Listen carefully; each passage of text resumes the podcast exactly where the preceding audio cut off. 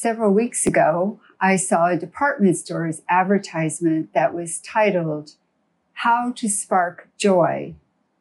The ad read, Try these five things to bring you some joy. One, indulge in a hair care ritual. Two, put on your activewear and get moving. Three, restore your skin. Four, take a bubble bath. Five, welcome spring with a new pair of slip ons. The ad came, of course, in the midst of the pandemic when many people needed a hair care ritual. Just a haircut would have been welcomed. Many craved activity as they spent weeks at home. A little pampering of self would have been very appealing. The department store was clever with its marketing as it tried not only to speak to these needs, but to help people do something to bring them joy in the face of a lot of bleakness. Now, what if an advertisement read, try these things to bring you some joy? One, when told you may ask something of God, and God will give it to you, take a page out of King Solomon's playbook and ask for an understanding heart. That's right, an understanding heart, or in the Hebrew, a listening heart, if you prefer.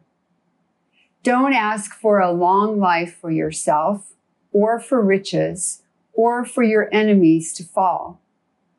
Ask only for a listening heart. Now, this isn't really just for you.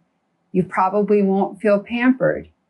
In fact, an understanding heart will require you to step outside of yourself and listen, really listen, accompany others, and act with compassion and wisdom. This, God promises, will give you joy.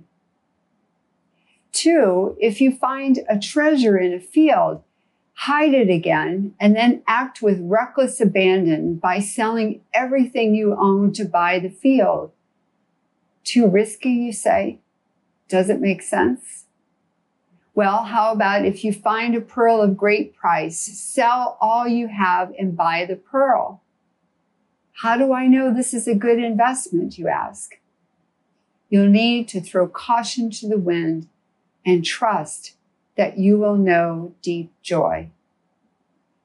You might find joy in proclaiming and building up the reign of God, which will require you to invite everyone to share in God's reign without judgment about their personal character. Our job, as Thomas Merton wrote, is to love others without stopping to inquire whether or not they are worthy. That, he adds, is not our business. We should find joy simply in sharing the good news of salvation in Jesus Christ and in building up the reign of God by loving others, as in everyone, not a select few, not just the ones we like or could benefit us, not just the ones who we think are like us, but loving everyone. The people who make us uncomfortable, those whom we don't personally know, those who are very different from ourselves, those who need our listening hearts and who likely will not give us some advantage. But here we will find deep and everlasting joy. Finally, rather than buying a new pair of slip ons, seek joy by rummaging through your storeroom and bringing out the old and the new. And let us not only rummage in our own storerooms, but in the storeroom of the church.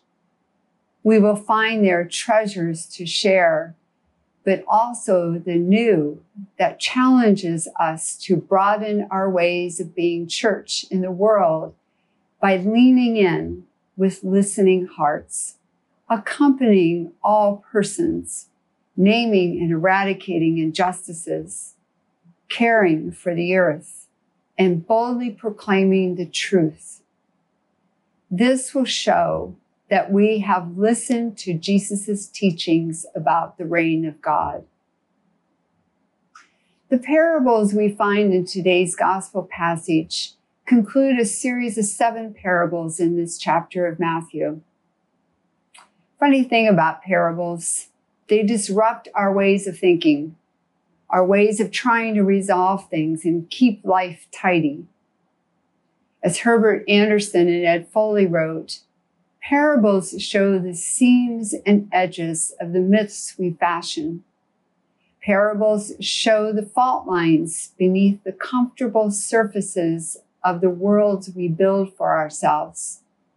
They are agents of change and sometimes disruption. In many ways, the pandemic we are living through is a parable. We are experiencing disruption in untoward ways. We don't yet even realize the fault lines beneath the comfortable surfaces we have constructed for ourselves.